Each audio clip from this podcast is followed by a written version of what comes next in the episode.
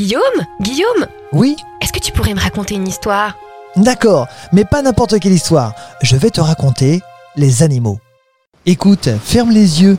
Imagine-toi naviguer sur un voilier à travers la mer.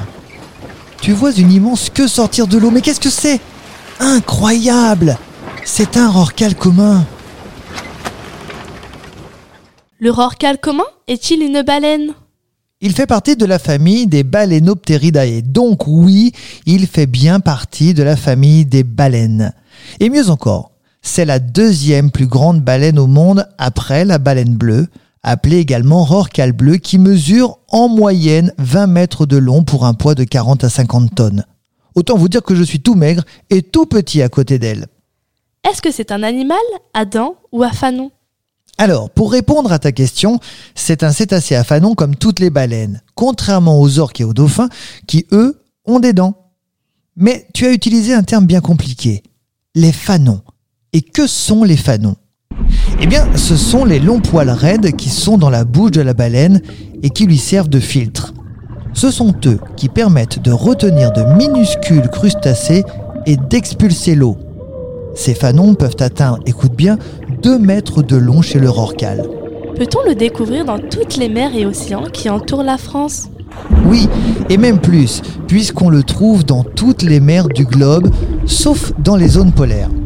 Donc si tu navigues ou si tu plonges en mer Méditerranée ou en océan Atlantique, tu peux croiser la route de ce pacifiste animal. Attention tout de même à ne pas t'approcher trop près d'eux avec les bateaux pour éviter que les hélices ne les blessent. Et pour ta sécurité, je t'invite à ne pas plonger trop près car les baleines sont des adeptes des sauts et jouent fréquemment en claquant leurs nageoires. Quelle est son espérance de vie? Le rorqual a une très grande longévité, probablement une centaine d'années si évidemment il n'est pas blessé ou chassé par l'homme. Combien de petits peut avoir la femelle? La femelle donne naissance à un seul petit, mais attention, pas n'importe quel petit, puisqu'il mesure 6 mètres de long pour un poids d'environ 3 à 4 tonnes. Il sera sevré vers 6-7 mois quand il aura doublé sa taille. Il boit du lait petit, mais que mange-t-il adulte? Il va manger des petits crustacés que l'on appelle du krill. Il mangera également des petits poissons. En ouvrant grand la bouche, il va engloutir, écoute bien, 701 mètres cubes d'eau qu'il rejettera ensuite en prenant soin de bien utiliser ses filtres pour retenir la nourriture. Chaque écrémage peut apporter 10 kilos de nourriture et ce géant des mers en absorbe près de 1800 kilos par jour.